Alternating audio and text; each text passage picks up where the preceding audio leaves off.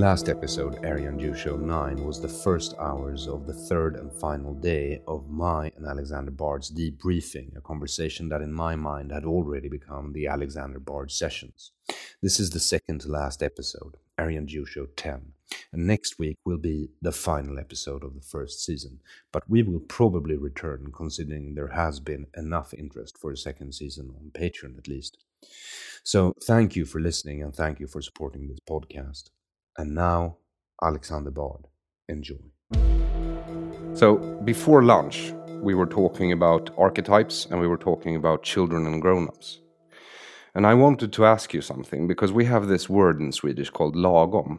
Mm-hmm. And lagom means, I guess, not too good and not too bad, somewhere in the middle. It depends on, it could either mean sufficient or it can mean mediocre. Yes, but it never means optimum. No, exactly. No, no, no. no. It, it, it, it, it basically it assumes that the optimal state is to be avoided. Yeah, and we have this uh, proverb, I suppose, that says lagom is the best, which is self contradictory uh, as a statement because lagom can never be best. That's the thing with lagom. It's not the best, it's just sufficient or mediocre. Yeah. And yet, this is the ideal we hold up, especially the social democrats in this country, and they have been for a hundred years. Lagom is the best. I think its roots are back to how you lived during the winters in a sort of semi-Arctic climate. So you had Where to you produce had to- all the food Yeah. during spring, summer, and autumn, and then get the harvest in, and then basically salted and dried food was your mainstay for the next five to six months, and you also had to live it in a very sort of close knit. Uh, you know, labor. You, had, you actually had these tiny houses, and you packed lots of people in them, and they had to sort of survive on, on salted and dry food for months. Yes, and then And- it and makes sense. then lagom made sense because you cannot eat more than that because actually we have to live on this food for the next four months. yeah, absolutely. And So then, abundance was not part of it. No, but then we moved in. I mean, Sweden moved into abundance in the early 1900s. We were already before the Second World War one of the richest countries in the world. So what happened is that so- social democrats they have this lagom is best ideology. And that ideology was then superimposed, as far as I'm concerned, onto Swedish society, and everything had to adhere to this ideol- uh, this idea that lagom is the best. And what happens when you hold up lagom and as, as an ideal is that the best you get is lagom. Well, And okay, so if you have shit. abundance, if you have abundance and sufficiency no longer makes any sense. That means the only meaning left for lagom when it's used in the Swedish language is mediocrity. Yes. And this is the celebration of the mediocre. Yeah. And and the problem is when you celebrate the mediocre and you don't celebrate the ideal or the optimal, is that you will end up in a society where like, okay, don't don't make a fuss about yourself. Don't pretend you're anything. Uh, don't ever show any form of self confidence because you're supposed to have none of it. So just stay low, stay out of the picture, you know, and and don't don't ever try to do anything brilliant. Exactly, and and we promote people on the basis of this idea. Yeah. so so everywhere you look in Sweden, when you look to the leadership, especially in political organizations, lagom is what you will find at the top. even this damn podcast right now, because we are two Swedes obviously speak English with a heavy Scandinavian accent, which we're proud of, to reach an audience outside of Sweden, of people who are interested in what's going on in Sweden and what kind of thinking could come out of this country. Okay. I'm sure they're Swedes to say that, why do they speak English? Who do they think they are? Yes. Why don't they just speak Swedish and stay low and not think they're anything above the Swedish language? Like nothing they ever say could ever be of interest to anybody outside of Swedish territory. So th- this is a perfect example of this lagom attitude, and it's just so damn boring. But it's also, I think, detrimental to the state of the culture because what happens is you get Stefan Löfven as prime minister. Yeah. Yeah, because that's what we have now. We have a person who was supposed to be a welder but never finished his welding studies or whatever apprenticeship, and then he didn't finish high school. He went straight into the Social Democrats, and now he's the leader of the entire country. and stands in front of us on television and says that something is profound and important when it really is just crap, you know, policies that are pretending to be important, although they're really just destructive and meaningless. Are you th- talking this- about the samtyckeslagen? I'm talking about all the Yes, but le- legislation. le- let's explain. the entire current social democratic environmentalist government of Sweden do not have any ideas whatsoever. If they have ideas, it's only about wordings and phrases and things like that. And then ridiculous sort of nonsense symbolic policies instead of going to the nitty gritty reality where politics should be. Because- they, they are definitely lagom. They're definitely mediocre. And I think actually the Swedish people deserve something better. They definitely need something better. And I think this government stinks. I know you were talking generally, but at lunch you mentioned samtyckeslagen, which is basically a new law of consent. Yeah. So what we have in Sweden now for the last few years is some sort of rape epidemic, or rapes are up. They're going up at, At least the reports of rapes are definitely up. Yes. And probably the number of rapes committed is also up. Yes, and we have a problem because, uh, um, and within the reported rapes, there's a problem because, first of all, there's a lot of real rapes that are actually becoming more and more uh, prevalent. And at the same time, we have uh, an inflation of reported rapes Yeah. because everything is suddenly rape. So we're losing the meaning of the word rape. It used to be a really hideous crime, and suddenly, because it's now spread over all kinds of things like that's rape and that's rape and that's rape, and suddenly it's just, yeah, but suddenly, where was the hideous crime in all of this? It's just like, yeah, that's like sleazy sex, but it's not the same thing as rape. And suddenly that's put into the category of rape. And then any form of sleazy sex, very often afterwards valued as sleazy, not when it actually happens, Yes. has become rape. But but but either way, either, either way, either if it's uh, because real rapes are up or because there is infl- inflation in reporting rape, what you have is a government instead of what problem are they dealing with when they're introducing a law of consent?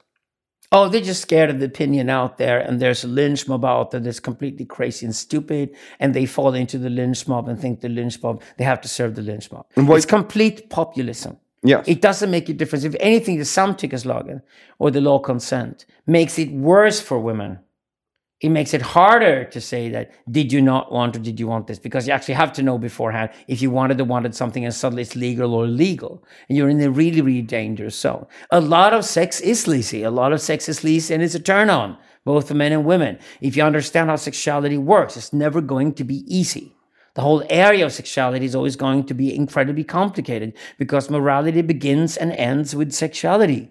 The, the sexuality was the very force that we had to control in the original nomadic tribe. And that's fiendishly difficult to do. And we will never ever live in a society where sexuality is controlled so that everybody's pleased all the time and know in advance what they want.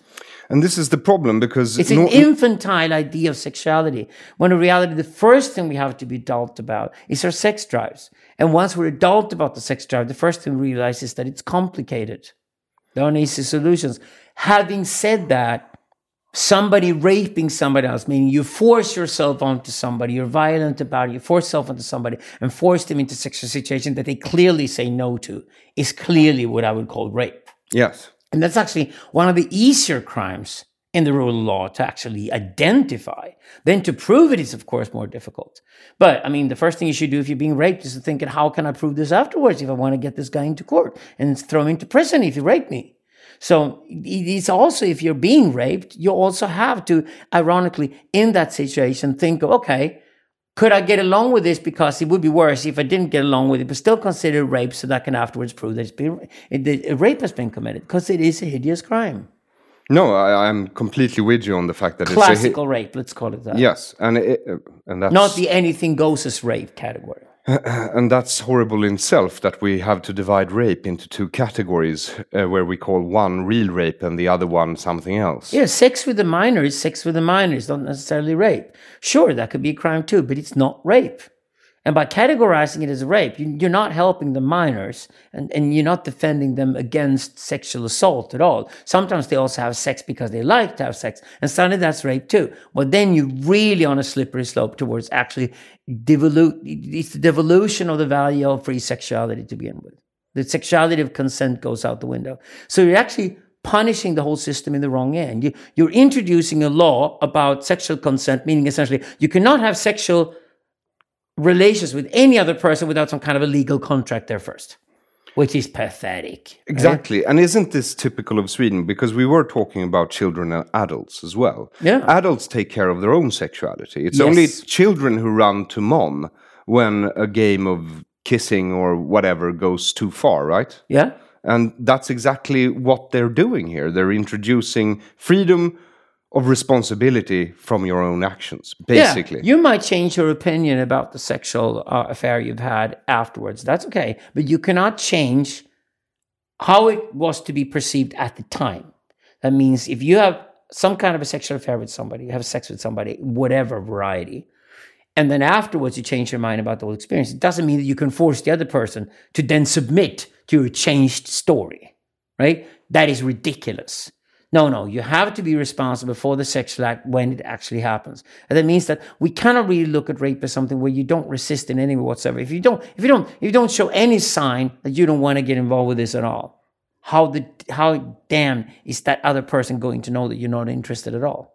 It's it's just it's just it is a dynamic phenomenon simply it has to be that way. I think a perfect example where they really look strange to the outside world was of course the scandal surrounding Julian Assange. Precisely. So we're moving into that now. What happened with Julian Assange? Well, would, you, would you is- like to explain? I know Julian, and Julian is quite a character, and he has a very narcissistic personality. And I would agree, and I think we all would agree, that sometimes he's used WikiLeaks to his own advantage rather than being interested in what WikiLeaks was set out to do. WikiLeaks was set out to do that whistleblowers would finally have somewhere to go online and blow the whistle on people who misuse power. And WikiLeaks would then look through the information they received and sort of judge whether they could actually pass this on forward, which is like an editorial work, the way journalists work. So I think WikiLeaks is brilliant. I've worked for WikiLeaks for, for many years and supported them in many ways. I think the idea is brilliant. Julian sometimes uses it more to his own advantage than actually for the cause itself. So he's quite a character. Let's let's say that. I admit that the first thing I do. But when you look at what actually happened to Julian in Sweden and these two cases with these two different women, where he was ac- accused of sexual assault. And so far, he hasn't been judged. As far as I'm concerned, I haven't seen any evidence whatsoever that any sexual assault actually happened. It was sleazy sex. And he might have been nasty. But it wasn't even the girls that he had the sex with that really, you know, got upset about it. It was actually the Swedish legal system, a couple of female policemen in Sweden, police women, and a female lawyer who tried to make a career out of this, who actually sort of whipped it all up about the scandal about Julian Assange and tried to make it into this huge international affair where they would set an example that Julian Assange was kind of a sleazebag and this was not acceptable in Sweden. And then somehow Sweden would be seen as a more noble country than other countries because we, we clearly set our limits to what men can do to women. Well, all that happened was that Sweden looked like this really miserable country where Swedes don't even know what they're doing any longer. They have no control over their own sexuality. F- women are suddenly reduced to little princesses, have no idea what they're up to and what they're doing. They cannot say yes or no to anything until afterwards. And then they might feel it and they might change their minds constantly. To me, it just looks ridiculous. It is pathetic. I mean, this is not one of the proudest moments when I'm proud of being a Swede and talking to a foreigner when I look into Julian Assange affair. No. It's just a big mess. I, I thought it was Very, very mishandled. yes, and that uh, the two women they're also very involved in the Social Democrats, Mm-hmm. and uh, it didn't look very good. It looked as if though they knew uh, who he was, they were impressed by him, they wanted to have sex with him, they had sex with him, and then they regretted having se- had uh, sex with him. At least the way they did have sex with him. So it's like, it's like two girls who meet at a party, discover you both slept with the same guy. Like, You, you were essentially groupies mm-hmm. to the same celebrity guy the same week. And you meet at the party and realize you both slept with him. And suddenly it becomes kind of an awkward situation. And then I, I think what happened was the girls basically said, let's go to the legal system and see if this is sexual harassment or not. Fair enough. So you report it to the police. You say that I'm not really sure myself. I think you should try this. Okay. And then somebody jumps on it, sees a celebrity guy, international celebrity, and understands that this is a perfect career opportunity. That's what happened. That's when it arrived on the desk of the Swedish policewoman. She saw it as a career opportunity. And whatever relationship she has with men, probably quite distorted, was suddenly the filter through which she saw these two girls that had sex with Julian Assange. Now, to me, that is absolutely obvious. So it becomes one huge story of a bad handling and incredibly expensive handling at Swedish and British taxpayers' expense of a story that essentially boils down to nothing but two groupies having sleazy sex with a celebrity guy. I don't see much else there. And I've gone through the facts. I've read all the reports. And I see nothing else there. And it, it, it, it's, it just shows how twisted Sweden has become. We have a form of new morality about sexuality, but, it's not the clear cut morality. The church said that that's okay, but that's a sin, and that's okay, but that's a sin, etc. It's a mess. It's kind of a, a very effeminate mess. It's like I don't know what I think about this, but I'm not totally comfortable with it, and I reserve the right to turn this into something that I can use as a weapon. So what we have here basically is grown-ups acting like children. Yes. Yes, and then asking the real grown-up in the room, which in their mind is the state, to take care of this for them. Yeah. And that state then turns out to be a bunch of other infantiles that have no capacity to make firm decisions and are just floating around, don't know what to do, what's going on, and say that, oh, we have nothing to do with this or whatever. So it, it, not even the state in this case acts a grown up. It's a children's game, and it's a power game. It's a game for attention, for control, and a form of neurosis towards female sexuality in itself. They're afraid of their own sexuality. Yeah, absolutely. How so? The female sexuality is very, very strong, incredibly strong. It just doesn't come in the sort of even loops that the male sexuality comes. It's like the male sexuality sort of increases, and it comes to a certain point when men try to reach an orgasm. Once they reach an orgasm, they sort of calm down, and then they return to this again.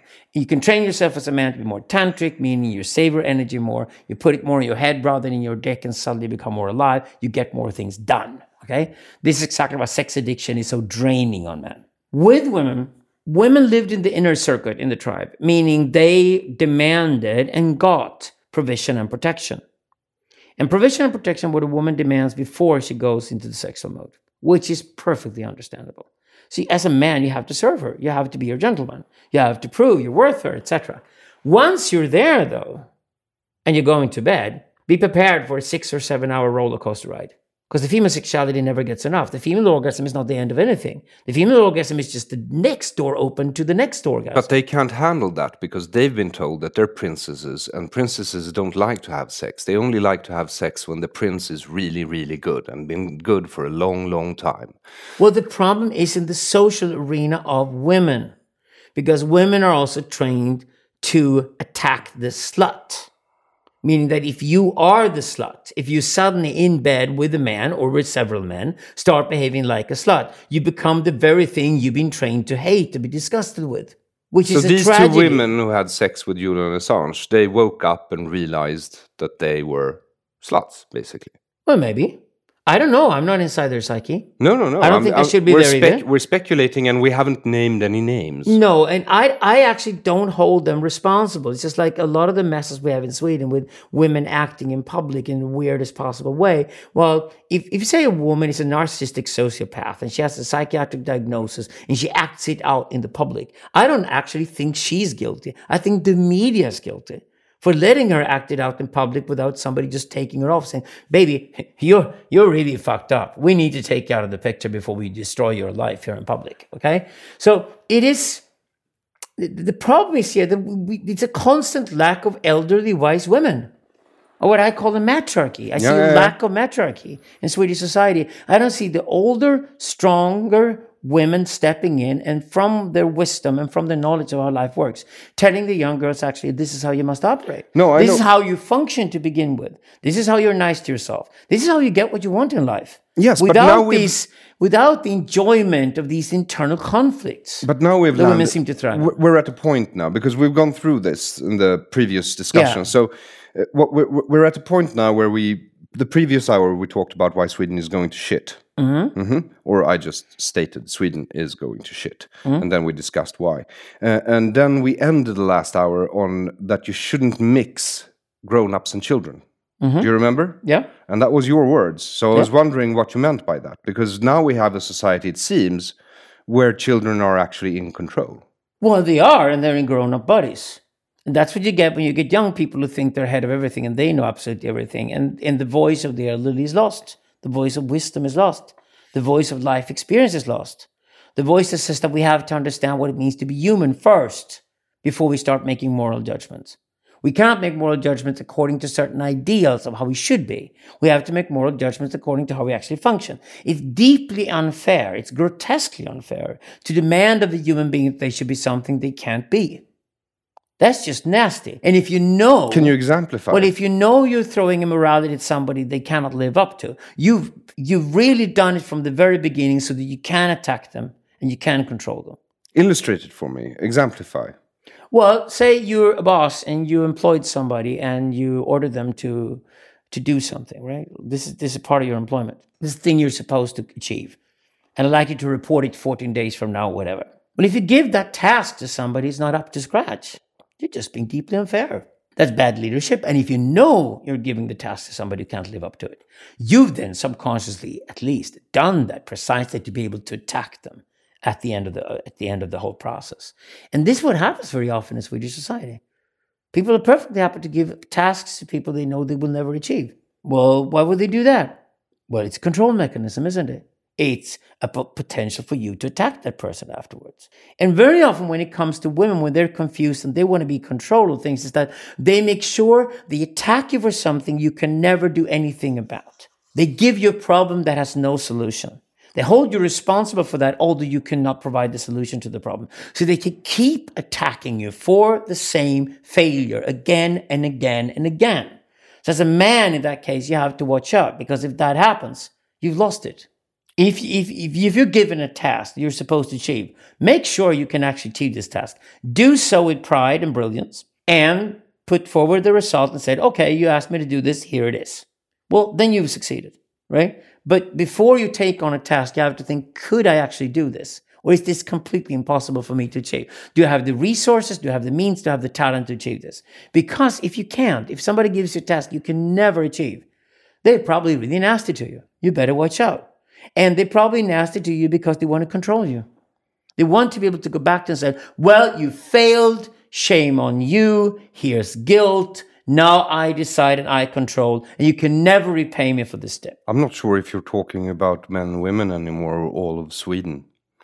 uh, because it sounds to me like the Swedish overarching ideology, which I blame the Social Democrats for because they've controlled this country for nigh on 100 years, mm -hmm is a series of um, expectations on the population. Well, that are fairly important. it's impossible. interesting that we have a very large Islamic minority in Sweden that seems to work really well with Swedish culture, isn't it? Yes. There's there's there's there's, there's a cultural submission at play here, and once you're in one cultural submission and move to the other one, you recognize that it's probably identical. And we have let in more Muslim immigrants or migrants uh, for the last 40 years than mm -hmm. any other Western country. Per capita, yeah. we win. Yeah. Or lose, I, depending on mind, your view. I don't mind having living in a society full of Muslims. I've lived in countries full of Muslims before myself. No problem at all. I'm not a Muslim myself. I'm a Zoroastrian, not a Muslim.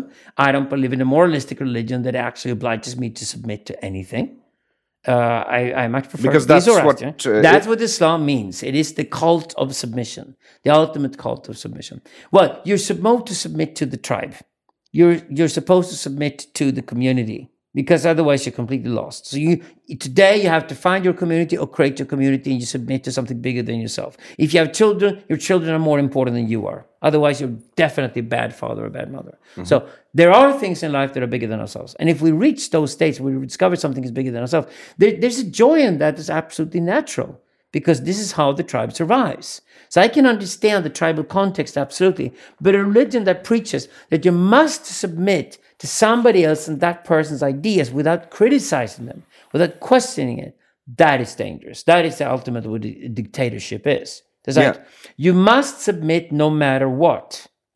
That is very, very different from saying you must submit to a tribe because it serves your own interests. But Sweden didn't only let in a lot of Muslim immigrants. The Swedish Social Democrats, they've really opened the door for Islamists in Europe because they started very early on. I mean, Olof Palme was pretty much the first Western leader who met with Yasser Arafat. And this was when the PLO was still, they still had genocide in their charter. Uh, they wanted but to. But Yasser Arafat, yeah, but you have to remember this one thing. You have to keep two things apart, although they're related. And one of them is pan Arab socialism. And these are the roots of Yasser Arafat, for example. These were the roots of, you know, Anwar Sadat. This was the roots of Egyptian, Syrian, Iraqi, the Ba'ath. I'm not sure. And then you have Islam. Um, yeah, you have to keep them no, separate. But, but, I no, I don't think I have to keep them separate. Yes, you no, should. Uh, but I'll tell you why. Because I think that there is Islamists have been at it for more than 100 years. Mm -hmm. Mm -hmm. Socialism came to the Middle East much later. Yes. Yes. So, what I think for the Islamists, they saw it as a practical tool. They were on the side of the Soviet Union, so it was suitable if they wanted the support of the so Soviet Union to create some sort of socialist Islamism. Well, that's not what happened in the Arab world. If you go to, say, Cairo in the 1960s, and you go to, say, one of the leading Egyptian universities, and you go into the lecture halls and see what happened in there, people poked fun at Islam on a massive scale. They degraded it. They hated Islam. They weren't proud of it at all. So th- there was at least there was a rhetoric that was completely anti-Islamic, and that's actually what was, what was held against them later. So when pan-Arab socialism and pan-Arab nationalism died in the 1980s and Islamism took over, it was precisely because the Islamists came back and attacked it venomously. If you look at Iran, for example, which isn't Arab but still Muslim, uh, the the Shah represented nationalism. And the Shah was also very much upheld with the Zoroastrianism, which is my religion, was popular at the time. So Zoroastrianism, Iranian nationalism were all intertwined, and there was also strong social democracy in Iran at the moment. And the idea was to modernize Iran. The idea was there an Iranian version of Western modernism. And that's exactly when you had Khomeini and the revolution. He was so violent. You, you cannot really say that Khomeini and the Shah were on the same side. Well, then you can't really say that Nasser and Sadat were on the same side, the Islamists. All right. That doesn't mean that socialism and Islam cannot have shared roots because they do. They do. Yes. Indeed. And that's where I eh, eh, wanted to get. Yeah, so in the same environment, socialism can be popular for a while, especially through attacking Islam. And then in the same environment, Islam or Islamism can be popular for a while by attacking socialism because they actually do share the same roots. Yes. And Well, they- what do you the mean by the same roots? Well, it goes back to Mazdak. So Mazdak, if you've studied the history of socialism, the, the overall history of socialism, the idea of, of the socialist community, it goes back to Mazdak, who was a kind of religious reformer in the Middle East, in, in what today we consider be Iraq and Iran. So that would be like Mesopotamia and eastwards, like When was this? fifth century. So it's 400 years after Christ. And Mazdak came to power because the Zoroastrian priesthood was very corrupt at the time. This was the Sassanid Empire, days of the Iranian of the Iranian Empire. And at least briefly for a while, he also controlled quite a large territory. And he did it through its cult, his sect of Mazdakism. And he was essentially the first communist. He said that the, the guys from the upper class must marry the women from the underclass, and the men from the underclass must marry the, the, the, the women from the upper class. We should make all these class distinctions extinct. We should get rid of the classes. We should, we should split up the resources of society evenly, and then we live in a sort of heavenly paradise. And why I know Mazdak really well is, of course, in the history of Zoroastrianism. This is the ultimate heretic of the Zoroastrian history. So he, he came from inside Zoroastrian culture, but he was not a Zoroastrian himself. He was the ultimate heretic. But it's incredibly interesting because what, what happens later is that when Muhammad started spreading Iran about 200 years later, he discovered the heritage of Mazdak and held Mazdak in very high regard. And Mazdakism has been a popular idea within Islam, both within Shia and Islam ever since. And very much the ideas about the Ummah, you know, which is also brilliant within Islam, this idea of the community, the tribal aspect of Islam, that, that the community is at the center and the community itself is sacred. These ideas are very Mazdakist. But of course, later, when you look at the heritage of Western socialism and, and the idea of a communist utopia, you discover that Mazdak was again studied because you go back to the fifth century and you discover that in the Middle East, He was against what? no, if you if you study socialist history, there was a great romanticization of Mazdak because Mazdak was always considered the first socialist or the first communist, if you like, meaning that he failed with his project at the time. We should repeat that project now, and this time around we should succeed. So Islam and socialism have shared roots. That can explain why the Arab world could move so quickly from socialism and then to Islam and from Islam to back to socialism. But it doesn't explain the same way why Iran moved from Iranian nationalism over to Islamism and back, because there it's a class issue. It's just two separate cultures. Islamism was strong in the Iranian countryside. The Shah ignored the countryside. He looked down on people in the countryside and in the small towns of Iran, which is where the imams and ayatollahs grew really, really strong mm-hmm. and created an underground. So when the Shah finally fell, to his own surprise, it was because Tehran and the major cities did not control the country at all. The country was essentially controlled by the people in the countryside. And then suddenly the Ayatollahs took over and Khomeini arrived in Iran. You had the Iranian Revolution. So Iran is still today, as a culture, tormented with the conflict between the roots of Iranian Islamism, which is very much the countryside, conservative lifestyles, old way of living, And you know, a lot of Islamic values tied to that, and in Shia Islam especially. And, and the opposite of that is sort of an urban life, which is way more secular, includes other religions like Zoroastrianism, Christianity, and Judaism way more. It is multicultural and cosmopolitan in a genuine sense, which, which Iran has always been, by the way. It has always been a multicultural country. So you have the division between these two different classes or cultures in Iran that constantly, you know, are at each other's throats. It's a bit similar to America in the sense that, you know, Trump voters were working class and came from the flyover states, and, and the core of the Obama and Clinton voters lived on the coast and they were in tech and they were lived in a very urban lifestyle. So you, you, you have the same division in Iran that you have in America. Whereas if you go to the Arab world, you don't have that kind of division at all. It's all the same thing. So if you go to Damascus and then you go to Homs and then you go to Aleppo in Syria, you discover these cities are pretty similar to each other. You don't have the class divisions as clearly as you do, say, for example, in Iran. So in the Arab world, you always return to the mythology of the Ummah. And the question is then is how do you create and maintain community? And the community is held as sacred. And this, of course, something that socialism and Islam share. This is why you never had a strong liberal tradition in the Arab world. You never had a strong secular tradition. You never had a strong tradition of an alternative culture. And besides Turkey and Iran, you never really had multiculturalism or cosmopolitanism either in the Arab world.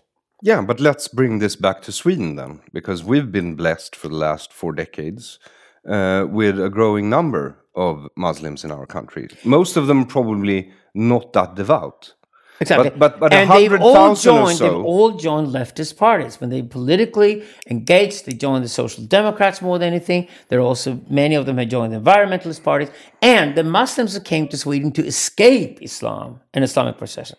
They are the ones that joined the liberal parties, like Hanif Bali, for example. Yeah. So, so, so the people who left the Middle East and escaped Europe. Sakine Madon, Hanif Bali, many of the public intellectuals Swedes have often very, very often a Kurdish or Iranian background. And they escaped the Middle East to get out of this trap that they were lived in there. And they embraced secularism, liberalism when they arrived in the West. They joined liberal parties. But the vast majority of Muslims who stayed Muslim in Sweden and decided to go political either became some kind of leftist or environmentalist. yeah. So there's plenty of them in the current Swedish government. And they've been involved. There's been a lot of scandal. We discovered these guys are actually Islamic.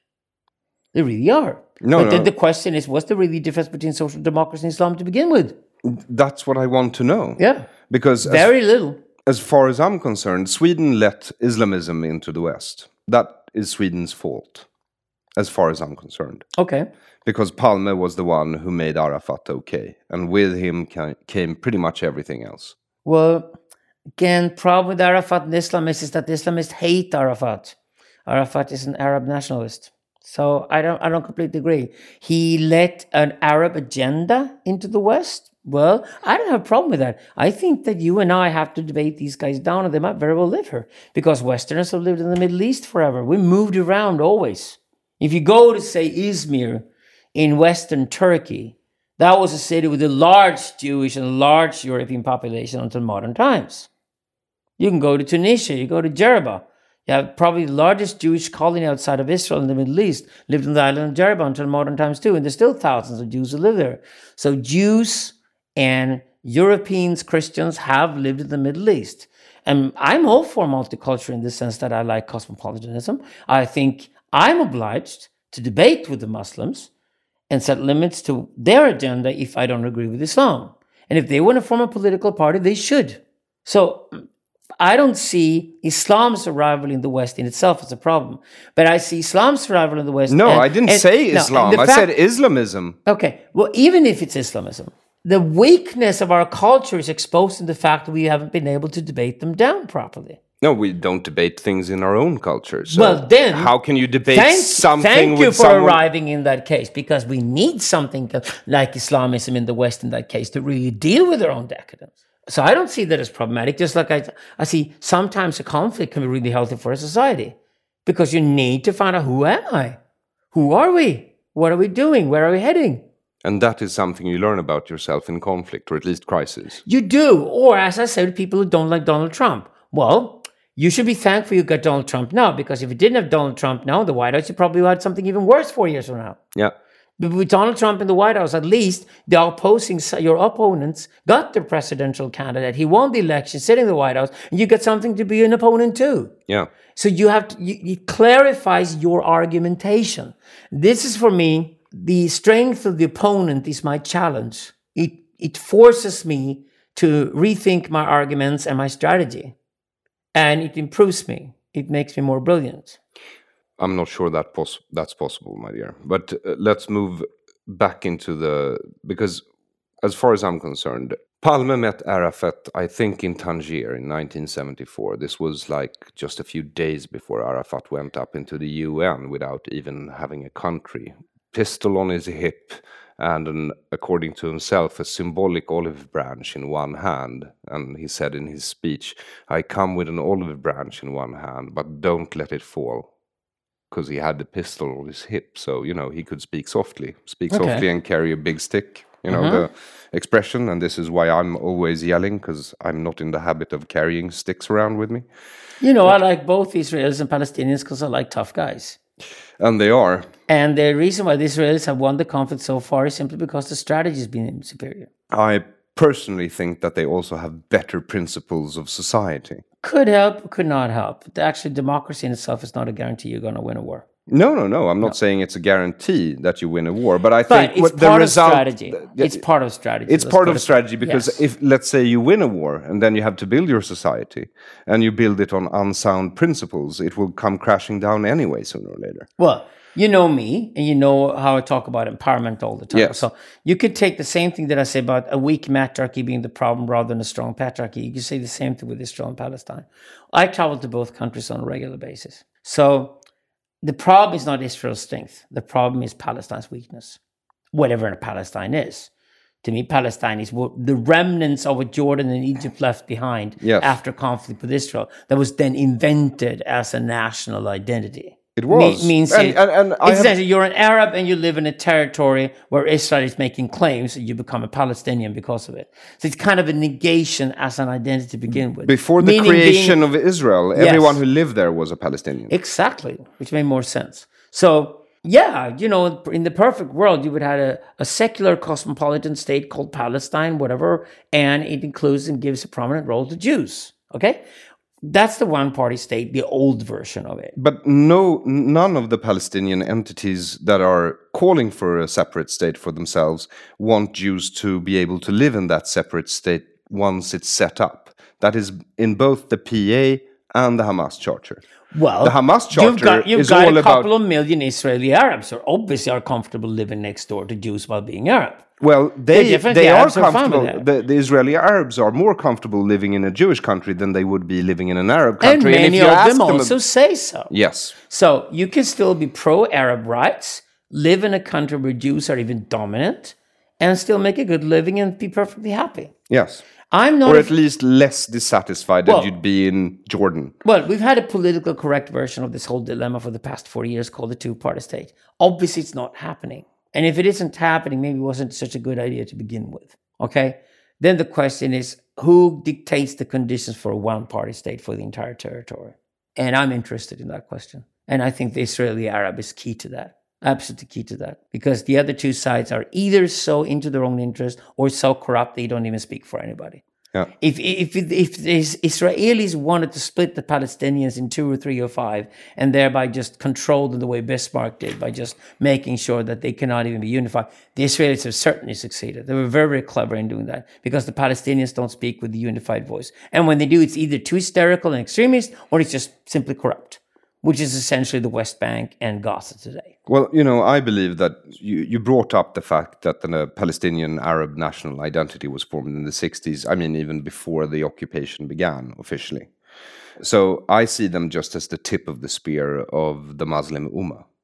And I think the existence of Israel is uh, uh, the myth of centrality, as it's called, that if you just solve the problem in Israel, everything in the world will be okay. Everything in the Middle East will become then you have democratic to hide and a lot of facts. And you this have is to hide that millions of Israelis escaped Arab countries like Yemen and Iraq And were driven out- Egypt, driven out. and were driven out and came to Israel as the Yes. promised land. Like half of Israel's population comes from the Middle East. and they were driven out. You, Baghdad was full of Jews. The only place left in the Middle East with a large Jewish population outside of Israel is Iran, ironically. Yeah, I know. Iran has a large Jewish population, big synagogues in Tehran, because Iran officially has to be pro Jews but anti Israel. Yes. So, so they arrive at that dilemma. But um, in general, I mean, you could either see this as a trade in land, like we give up certain territory, which might be smaller but is urban and very expensive, in return for getting some other territory somewhere else. Now, of course, then the Palestinian Arabs can essentially say that, well, we didn't get any territory back. It's not we who got the back streets of Baghdad back from the Jews left, which is absolutely true. Yes. So this was completely dysfunctional. It wasn't organized. It was just pe- people escaping one direction and people escaping the other direction. And ironically, this happened at the same time as a much larger movement of people between India and Pakistan when Pakistan was set up. Pakistan was at least as artificial as Israel could ever be. Was just thrown into India as a concept of a certain homeland for a certain population. And then, of course, Muslims and Hindus changed places with each other in a really chaotic state. Many of them became poor and millions died. It was a huge, huge tragedy. But at the end of the day, if you look back a hundred years later, you're probably going to say that eventually having a Jewish state in the middle of the Middle East was a good thing for the Middle East. You're probably going to say that, yeah, getting Pakistan and Bangladesh was at least better than trying to unify 300 million Muslims under the rule of a billion Hindus, Yeah. which would definitely have been constantly ongoing warfare. So it, something that can look really tragic and messy over, say, 34 years can still 300 years la- later be the best thing you pragmatically could have done at the time. But, This, this is the problem with conflicts. But yeah, but what what I'm saying about the myth of centrality basically is if you think that everything is going to solve itself just because you solve the conflict between Israel and Palestine, this is just the old anti-Semitic myth that Jews control all the world, and if Yeah. and, and and and if you just solve the Jewish problem, then everything else will follow, and it's just deeply untrue. The reason why Israel is such an important conflict is in people's minds because it is the Holy Land. So for two billion Muslims, it's a fucking insult that Israel exists where it mm-hmm. exists. And if it was Muslim territory and not Jewish, then you can bet your ass that a bunch of Catholics and Protestants would be really, really upset that the Holy Land was in Muslim hands. Mm-hmm. So what you have is two really large world world religions who believe mm-hmm. that this is m- the most important place on earth, mm-hmm. and if we can just solve this place, then everything will fall into place. But it won't. It's just complete fantasy. Yeah. Uh, and The Middle East and this- thrives on conflicts. Yes, exactly. It's river valley cultures and it's Bedouins and, and deserts. they had conflicts long before Israel was Constant created, and they will have conflicts long after Israel disappears, if it does disappear. I'll give you an example of when Sweden can sometimes be a good country to come from, you know, pretty decent. And it's when I go into a conversation with a bunch of Arabs and a bunch of Persians over dinner in Dubai, and they start arguing about whether it should be called the Arabian Gulf or the Persian Gulf. And it, it- you, you realize there's no solution to this. And you say, could it just call it, say, the Gulf of Peace? Something like that, you know, Yeah. give it an ironic name, and none of you has the name. And that's a completely unacceptable solution. Yes. So then you realize this is how the Middle East works. And then I remind that I come from Sweden. We don't argue about the Baltic Sea being called the Baltic Sea. They're three tiny Baltic countries. They, why don't we give the name of the sea to them instead of just referring to something else? in Sweden, in Sweden we still call it Östersjön, which is the, the sea east of Sweden. Yeah. Okay. So, so in Sweden, the Swedish language, of course, it's RC. It would be in any country's language. The, the sea that is closest to your territory, of course, carries your own name. But we don't mind in Sweden when we speak our Scandinavian English to say that we live next to the Baltic Sea. No, That's okay. Let the Balts call it the Baltic Sea. They have nothing else. At least then it isn't the Russian Sea. It's a shitty puddle. Well, Let at least it isn't, it. it isn't the Russian Sea. So, and this is the problem. You, you you say, well, diplomatically, we just call it the Gulf of Bahrain, or we could call it the Gulf of Peace, and and so that we don't have to think Sunni versus Shia. We don't have to think Persian versus Arab. But it turns out that the hatred and the mutual fascination between Persians and Arabs is like a long-lasting marriage between two people who constantly argue with each other, and they love it too much. They just cannot split up. They go on and on and on. And I, I basically think we're heading that direction with the Israelis and the Arabs too. When it, well, say the Israelis and the Palestinians, because I don't want to involve the Israeli Arabs. Okay, say the Israelis and the Palestinians to me is more and more becoming this conflict of two sides that love their conflict too much to ever want to have a resolution. I- I- I think it's this is- Westerners who dream about peace. I don't hear anybody in Israel Palestine talking about it. They just I talk think about Israelis pragmatic about- status quo. I think Israelis dream about peace. I think the Arabs have almost no interest in peace. I don't believe that the Palestinians are a separate people. I believe they belong to the whole Muslim Ummah, uh, primarily Arab, but mostly Muslim. I think Muslim is the overarching identity in the Muslim world.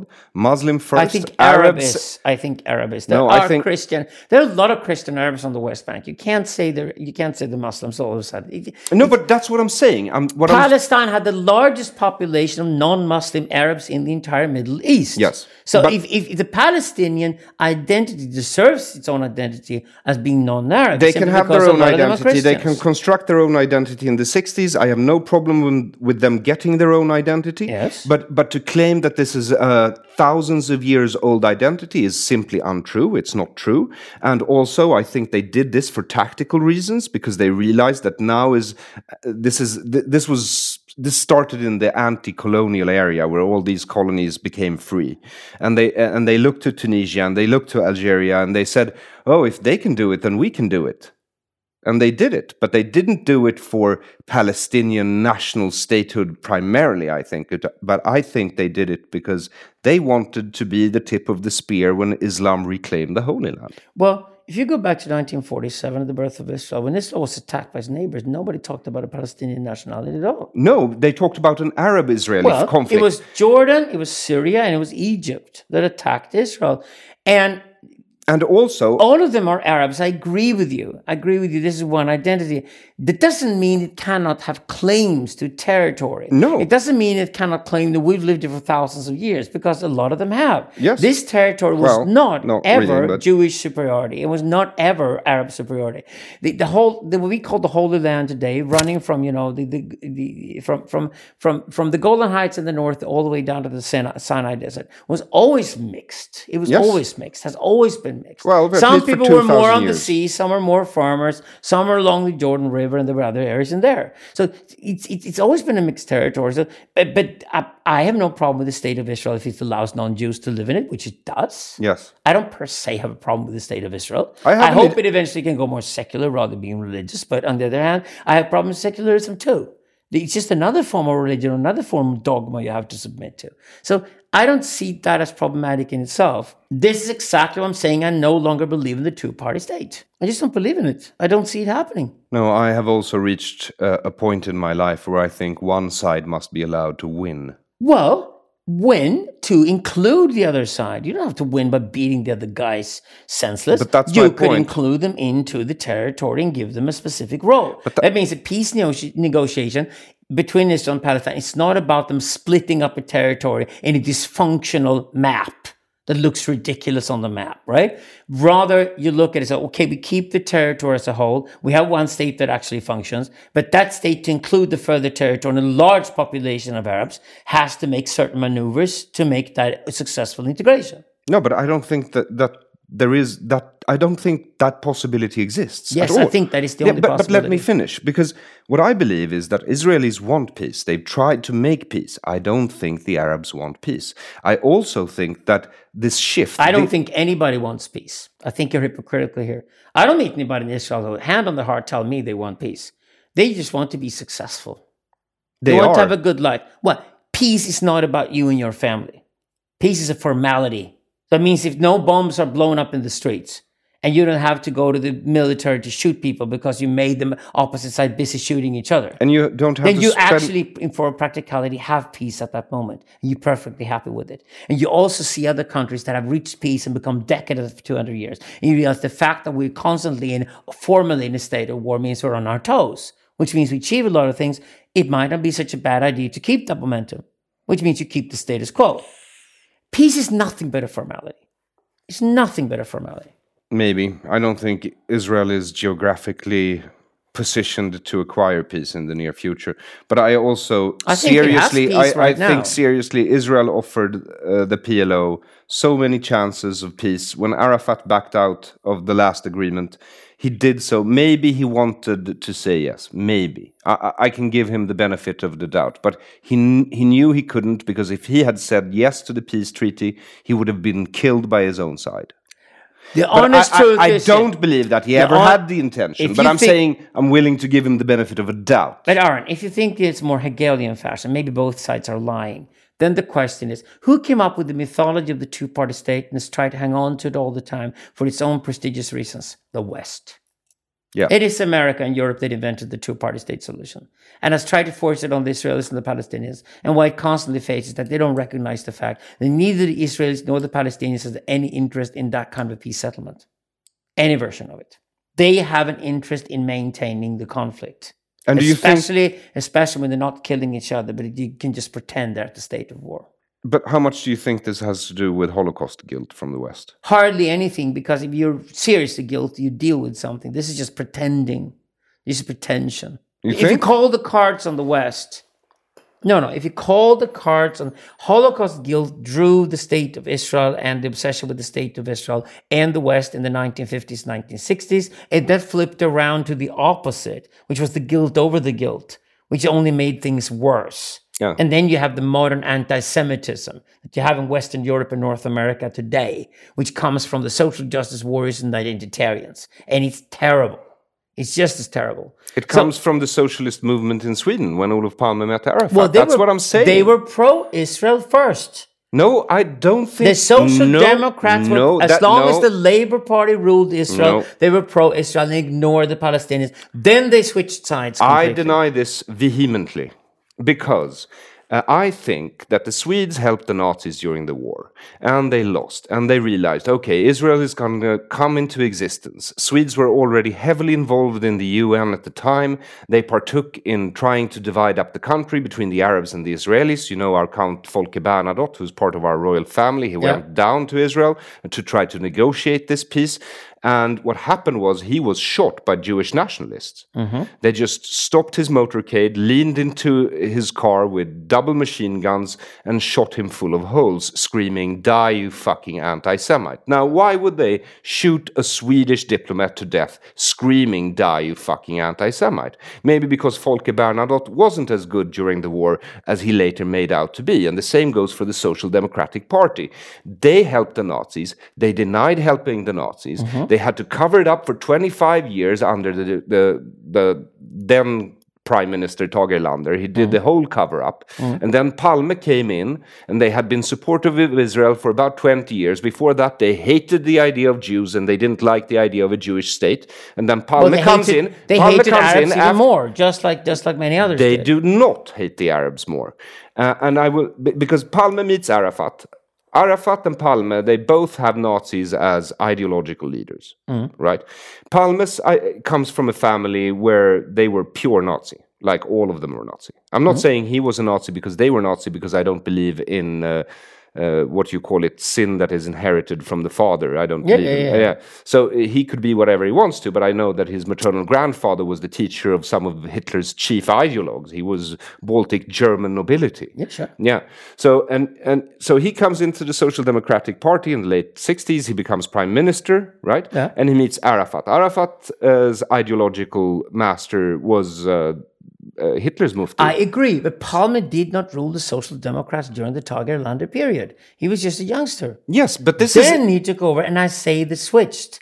They switched completely exactly against Israel and, no, but- but, this is what happened as far as I'm concerned. Tage Erlander did the cover up, so they had to support Israel during the cover up.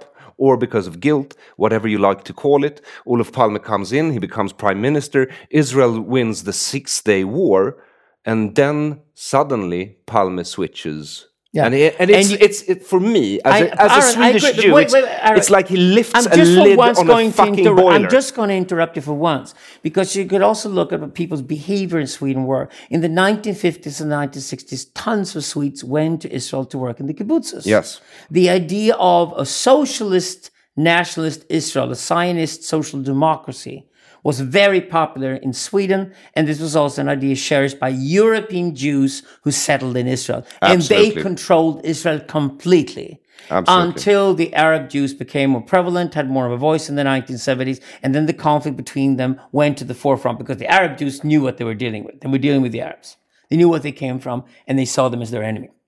So with Palme comes the switch, but it's also a form of anti-Americanism Yes. because built his career being anti-American, and then of course Israel became America's ally. Originally, Russia was more of an ally than America was to Israel in And, and Sweden, I think, But- was also very happy that the new country of Israel was going to be a social democratic country. Yeah. They had succeeded in, in making the Jew a social democrat. Yeah. Maybe they were going to become Swedes. Let's just cheer them on, send all our kids to the kibbutzes, teach them to be Swedish, and they will be Sweden in the Middle East. But suddenly it became a country that was capitalist, that was alt right from an Arab perspective rather than a European perspective, and also became an ally of the big evil America. Yes. And then suddenly it served the Swedes to talk about Palestine and the Arabs and, and be on their side. And this is the heritage that Margot Wallström personifies today with her ridiculous and reckless policies. So this is where Swedish social democracy got stuck. And of course, Swedish youth don't go to kibbutzes any longer. Only if you're Jewish, you would do that. It's just like Swedish social democratic youth in general don't go to Israel any longer work in the kibbutzes.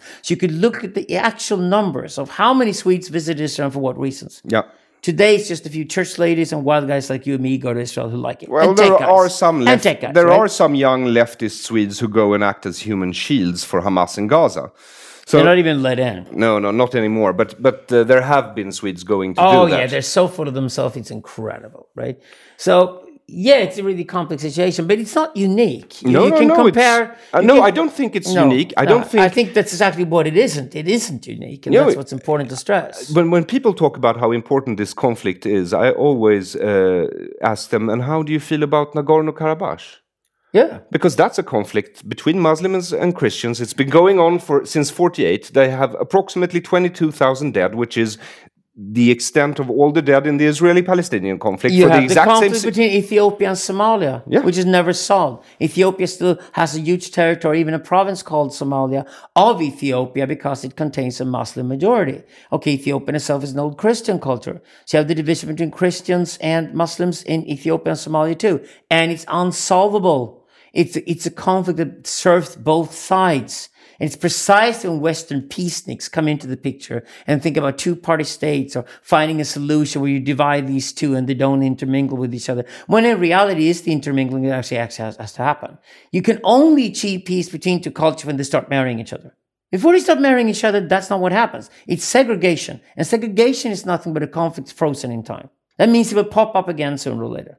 And I see Israel and Palestine this way. What Israel has cleverly done over the past two decades is that it makes sure that there's an ongoing conflict somewhere in the Arab world that keeps everybody busy so they don't actually have to go to war, meaning they maintain a status quo, which actually in reality is peace, although it formally is war.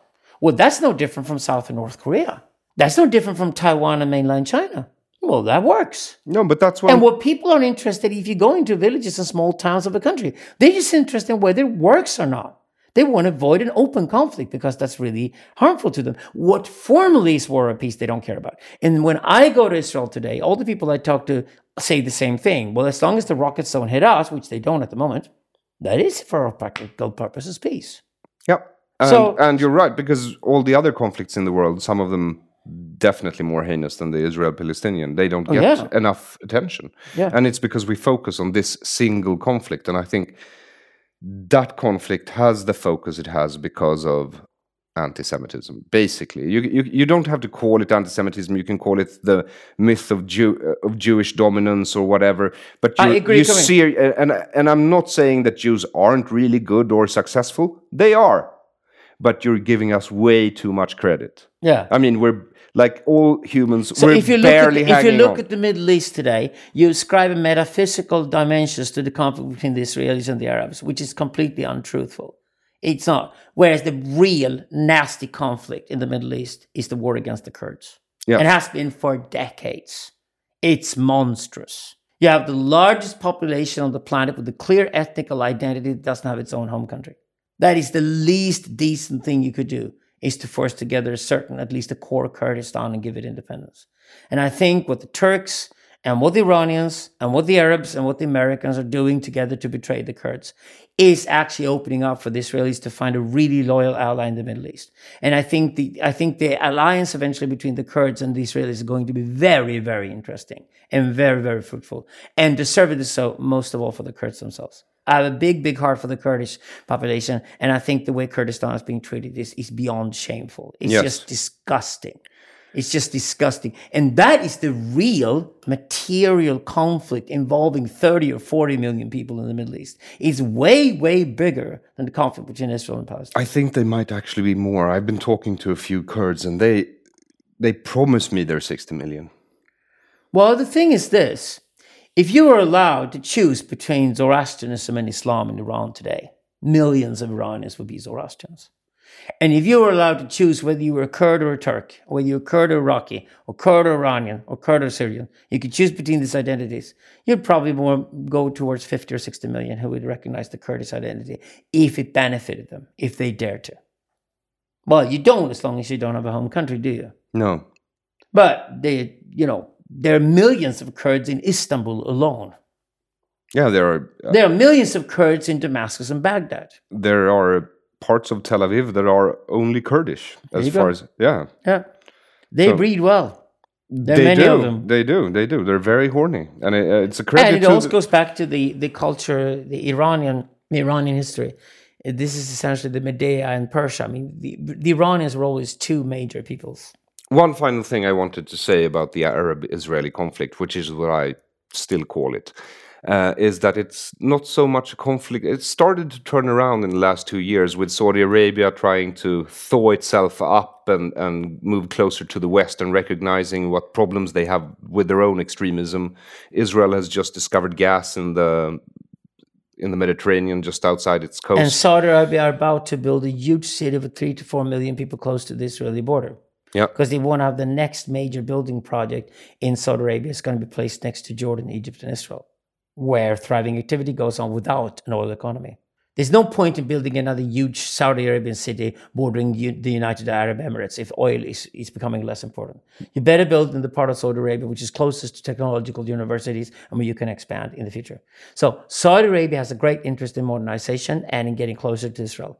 That means it's no longer an Arab-Israeli conflict. You're going to see the Arab world split in its relationship to Israel. And Israel is going to milk it yeah. heavily, meaning you can then resort to just being a conflict over Israeli and bordering territory Which is what it is. which is exactly what it is. Which is exactly what it is. And if I recommend a Palestinian I meet today is 25 years old and want to make a career, I said, why don't you just move to Dubai and have a career? I know you're leaving behind a certain country. Your grandmother probably claimed she had an apple orchard, orchard in or something like that. Yes, but people have always done that. People have always given, given up on certain territory if something else could be conquered somewhere else. Half of Europe did that in the 19th century by moving to North America. And the fact is that Palestinian uh, Palestinian employees are incredibly popular everywhere in the Arab world because they work hard. They're well educated and work hard.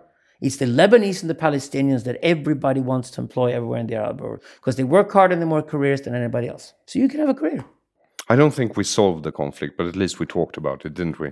We look at solutions. We look at solutions that are Hegelian in the sense that they're not giving according to the current dogma. But I don't think the current dogma provides the solution because then we had a solution all along. And I don't see war when other people see war. I think the technicality of war is not war. I think war is when you're sitting at home and a bomb is falling on your house and somebody's going to storm through your house with a gun and kill you. That's war. Now, if that isn't happening, it can formally be war, but it isn't war. Oh, I, I, that I agree with. Although I'm not, you know, I'm not hundred percent Hegelian, I guess. Well, right now, Sweden is as violent as Israel, right? As a society. It is. There's more crime in Sweden than there is in Israel. Yes, definitely. And we don't think of Sweden as a war zone, do we? no, and also I think um, as it gets worse here, Swedes will uh, jump on harder and harder measures to control it faster than the Israelis ever did towards the Palestinians. Yeah, except Israel is probably a better strategy because they're smarter in this sense. Yeah. Whereas the Swedes will jump to very confusing. Confusing, negative, and hopefully not too destructive, but probably very destructive measures Yeah. uh, to control of control. Thank you for listening to the Aryan Jew. I am Aron Flam. You have been listening to Alexander Bard, and he has just released his latest book, Digital Libido Sex, Power, and Violence in the Network Society, together with Jan Söderqvist. I want to sincerely thank you who supports this podcast on Patreon, where you can find us as The Aryan and the Jew. Until next time, have a good unit of time.